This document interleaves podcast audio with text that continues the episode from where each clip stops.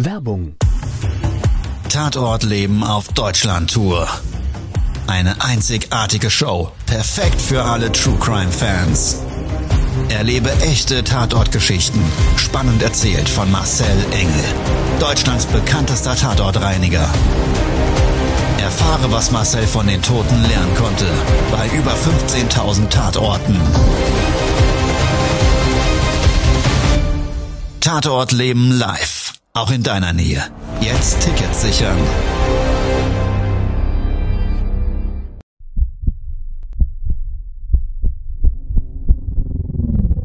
Todesursache. Der Podcast mit Tatortreiniger Marcel Engel. Es wird immer mal wieder in meinem Podcast vorkommen, dass wir sehr tief in das Geschehen eintauchen. Ich werde offen darüber sprechen. Damit meine ich, dass Flüssigkeiten wie Blut als Element das kleinste Problem sein wird. Ich freue mich, wenn ich euch auf eine Gedankenreise entführen darf in meine Welt des Tatortreinigens. Todesursache. Der Podcast mit Marcel Engel. Hallo und herzlich willkommen. Schön, dass du wieder eingeschaltet hast und wir beide jetzt gemeinsam gleich in meine Welt des Tatortreinigens eintauchen. In der Folge geht's mir persönlich um ein ganz, ganz wichtiges Anliegen und zwar für dich. Ich möchte dich nochmal mit diesem Erlebnis ein Stück weit daran erinnern, wie wertvoll unsere Lebenszeit ist. Ich glaube, dir da draußen ist es genauso bewusst wie mir, wenn wir vielleicht so eine Erfahrung haben durch etwas, was in unserem Umfeld passiert, ja, mit dem wir eben daran erinnert werden, dass eigentlich es jede Sekunde im Leben mit eben genau diesem vorbei sein kann. Ich würde sagen, wir beide starten jetzt mal gemeinsam in mein Erlebnis zu diesem Tatort und let's go.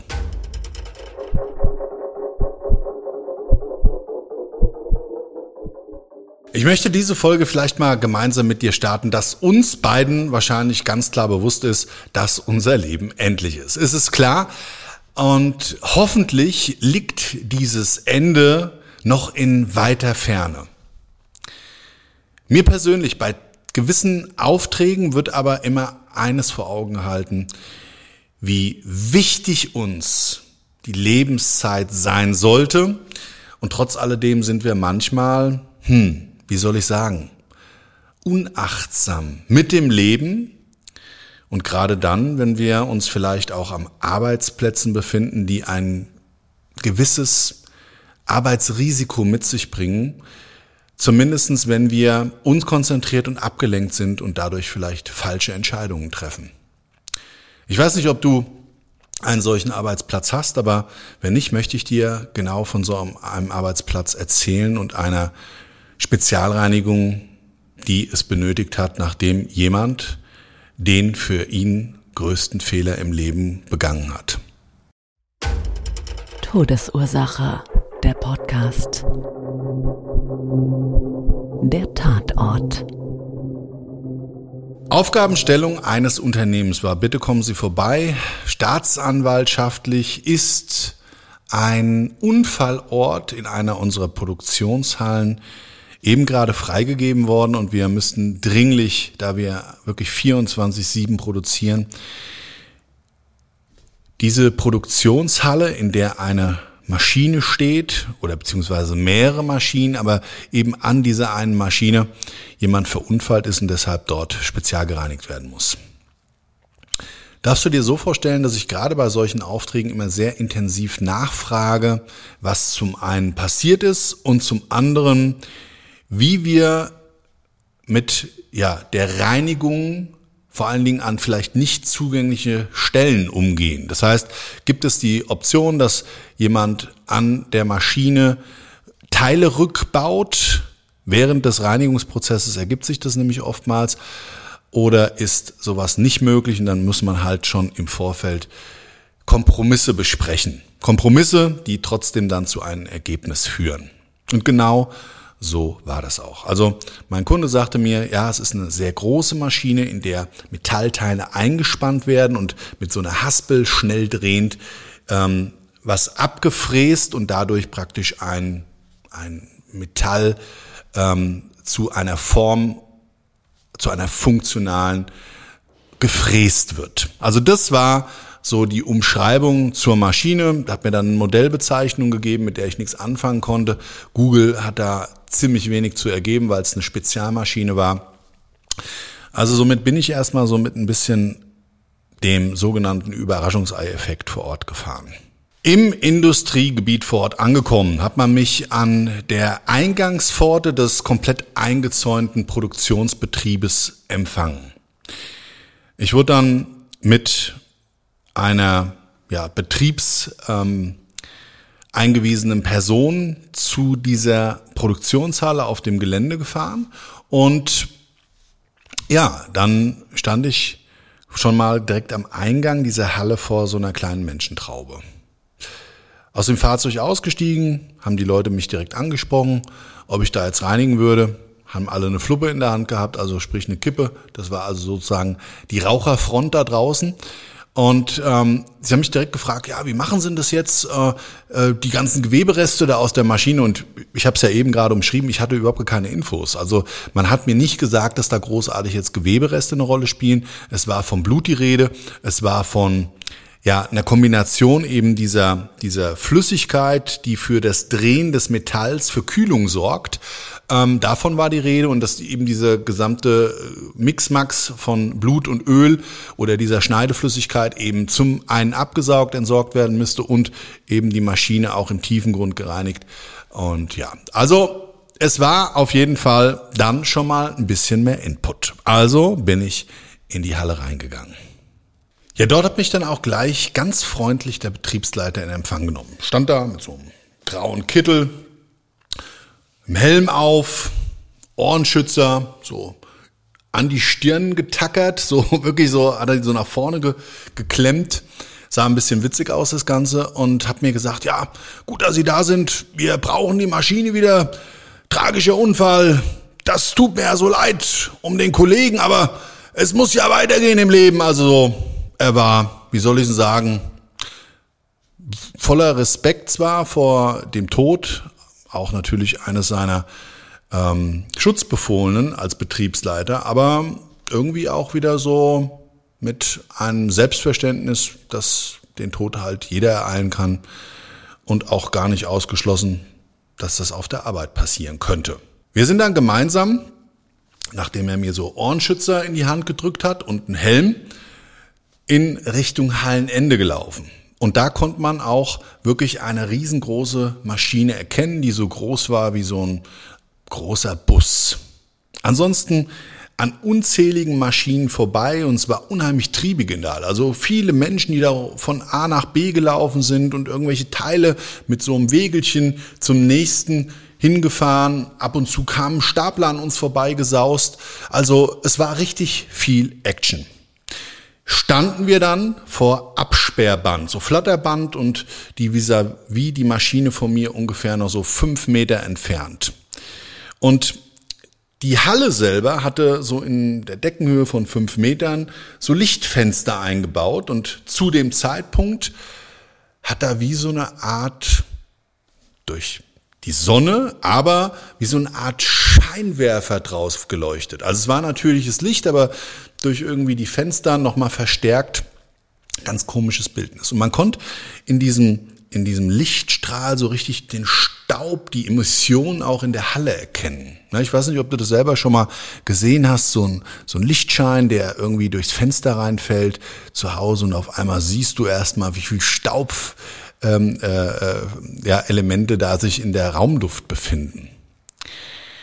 Also schon mal ein ganz komisches Feeling. Und dann hat sich aber mein Fokus, die Maschine war in so einem grünen Industrieanstrich, auch sofort auf den Boden gelenkt, weil dort ganz, ganz, ganz große Pfützen waren. Man hat, das hat er mir dann direkt gesagt, dort so ein bisschen versucht, mit einem Eimer Wasser die großen Blutlachen eben so zu verdünnen, dass die Kollegen und Kolleginnen, die ja auch weiterhin in der Halle gearbeitet haben, eben ähm, nicht zu sehr durch dieses schreckliche Ereignis zusätzlich belastet werden und da ständig am Blut vorbeilaufen. Soweit gut gemeint. Und sonst hat man da auch nichts weiter gemacht, bin ich dann näher an die Maschine herangetreten. Man konnte das eigentlich schon vom Absperrband auch gut erkennen. Sah das echt brutal aus. Und das muss ich dir jetzt mal umschreiben. Also wenn man Hackfleisch macht, dann wird ja ein großes Stück Fleisch eben durch so einen Wolf gedreht. Ja? Und du konntest an einem Teil dieses Schneidwerkzeuges, dieser Maschine, konntest du einen Streifen erkennen, der sich einmal komplett über den grünen Lack gezogen, ungefähr 10 Zentimeter breit, in der Maschine selber, die so eine, so eine Auffangwanne hatte, ja, so eine, ich würde jetzt mal so sagen, so einen übergroßen dimensionalen Trichter, so würde ich es mal umschreiben. Und der war komplett zugespritzt. Und zwar rot und definitiv sichtbar ganz viel Gewebe. Also das sah echt brutal aus. Ich sehe das ja immer wieder auch bei Unfällen mit Kreissägen. Ja, und da kannst du dir vorstellen, diese schnell drehenden ähm, Schneideblätter, was die für ein unfassbares Bild der Zerstörung hinterlassen. Und genau so sah das an dieser Maschine auch aus. Brutal, richtig brutal. Und ich bin ja viel gewohnt und trotz alledem habe ich mir nur, oh, oh, oh, oh, meine Güte, da muss es aber jemanden ganz schön zerrissen haben. Dann habe ich in die Maschine so reingeschaut und dann gab es so eine, so eine Wanne, die war rötlich-bräunlich gefärbt und zwar die Kombination aus Blut, kleinen Bröckchen, die oben geschwommen sind, die ich erstmal nicht definieren konnte, aber die sich dann als ja, Gewebe herausgestellt hatten und eben dieses Schneidöl. Ja, also das ist so alles irgendwie so eine, ein Brei, eine Flüssigkeit gewesen. Schon mal krass. Und dann habe ich in dem Becken aber auch erkennen können, dass da ein Stück vom Finger lag. Ja, also ein Stück vom Zeigefinger abgerissen war da noch im Öl. Schwamm mehr oder weniger so an der Oberfläche ein bisschen auf. Huh, habe ich mir gedacht. Naja, also wenn da schon ein Finger zu sehen ist und das ganze Gewebe, finden wir da vielleicht noch im Zuge der Gesamtreinigung mehr Fragezeichen? Ja, und genau so war es dann auch. Dieser Betriebsleiter war dann so freundlich und ich habe den ersten Reinigungsprozess durchlaufen und im Anschluss hat er mir diese Ölwanne demontiert. Ja, also die mit so einem Ablauf in so eine Rotationspumpe wieder zurückführen an das Schneidwerkzeug, aber eine, ja, wie soll ich sagen, so, eine, so, ein, so, ein, so ein Zwischenfilterelement hatte für Späne und so weiter. Und da hat das alles rausgespritzt, auch Gewebe reingespritzt und dann hat das so hinter die Maschine geführt. Also alles ziemlich verzwackt und verzweigt. Ich weiß nicht, ob du schon mal in so einen Motorraum reingeschaut hast. Bei den neuen PKWs, da ist ja Riesenabdeckung drüber, kaum was sichtbar. Aber bei so älteren Autos, da ist schon noch ganz schön viel ähm, Ecken und Kanten und Gewurstel. Und so darfst du dir das vorstellen, es da bei der Maschine aus. Ja, und dann, dann habe ich ein Stück vom Unterarm entkannt. Also sichtbar wirklich so der Knochen, das Fleisch, die Muskulatur, alles noch ganz frisch. Weil das Problem war, da ist der Bestatter, wie er den Leichnam abgeholt hat, überhaupt nicht drangekommen. So, und dann habe ich erstmal gefragt, was ist denn da überhaupt passiert? Und dann hat er mir erzählt, wie dieser Unfall zustande gekommen ist und was gesamteinheitlich dann ja dieser schwere Unfall als Folge für das Opfer hatte. Todesursache, der Podcast. Das Opfer.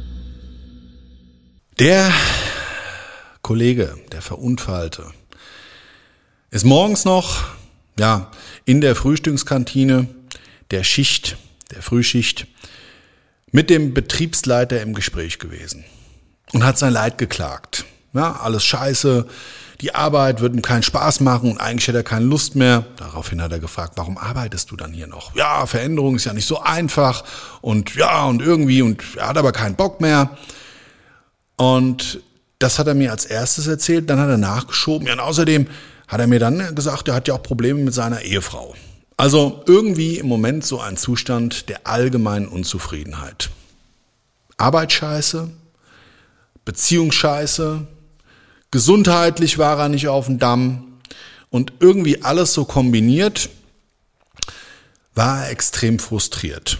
An dem Tag sagte der Betriebsleiter noch zu ihm, du vielleicht solltest du mal eine Auszeit nehmen und die ein oder andere Lebensbaustelle von dir vielleicht erstmal aufräumen und dann dir nochmal genau vor Augen halten, ob du diesen Job mit den Kollegen und mit mir auch als deinem Vorgesetzten überhaupt noch machen möchtest.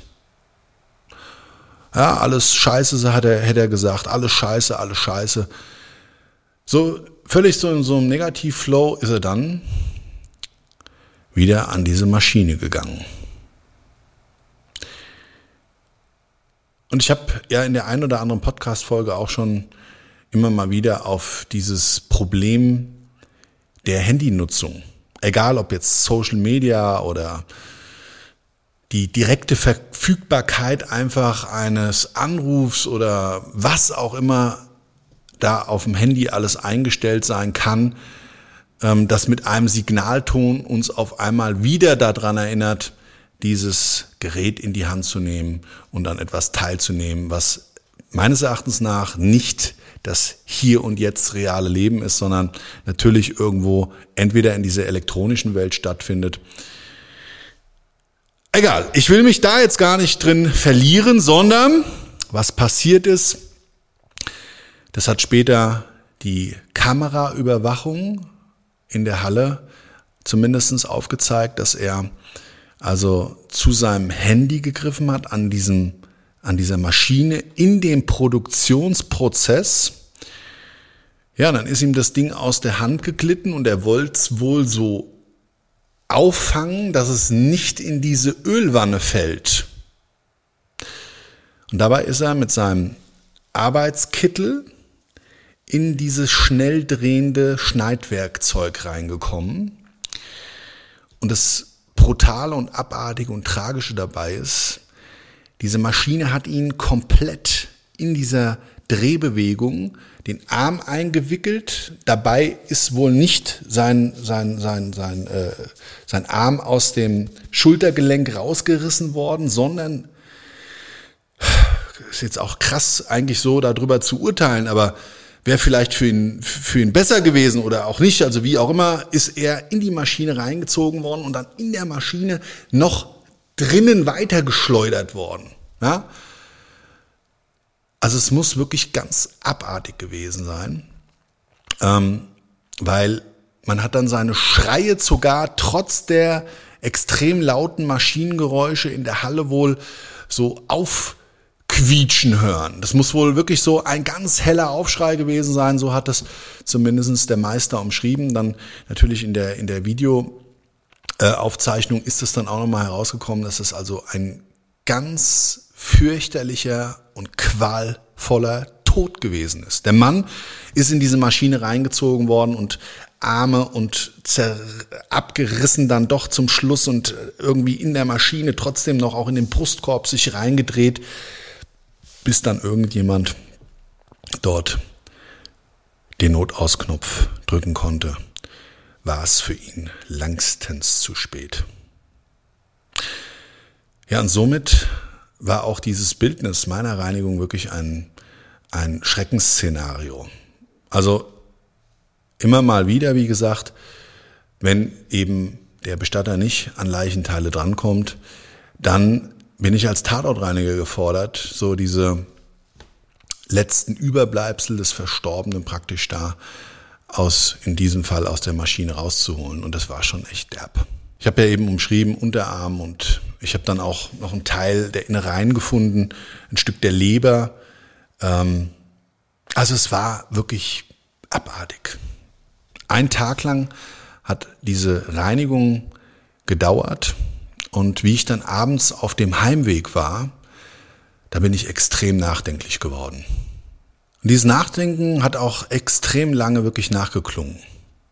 Ich habe mir nämlich Gedanken darüber gemacht, wie schnell das so im Leben kommen kann. Wie schnell eigentlich unser Leben durch so einen tragischen Zufall, ist es Zufall oder ist es Schicksal oder ist es selbst provoziert durch Unachtsamkeit dem Gefahren des Lebens gegenüber?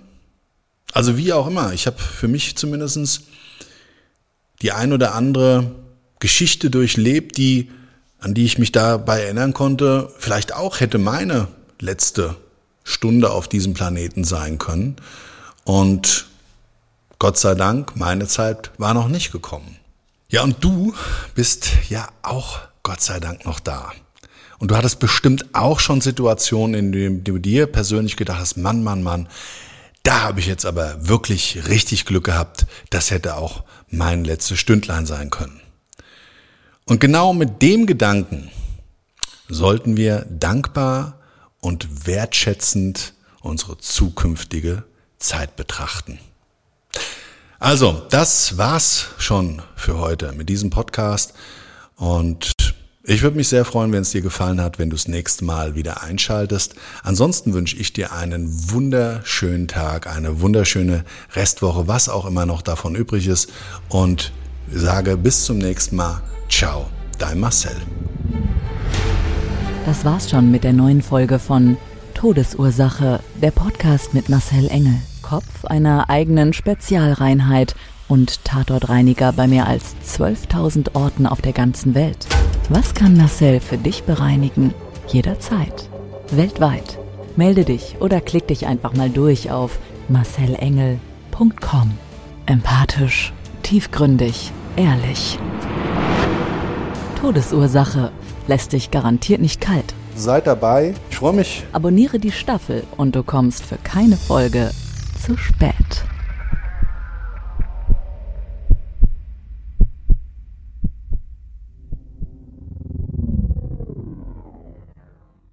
Mobbing findet überall statt. In der Schule, am Arbeitsplatz, innerhalb der Familie und im Internet. Erfahren Sie in dem Kompaktbuch Ausgemobbt, wie Sie sich gegen Mobbing wehren und künftig vermeiden, zum Mobbingopfer zu werden.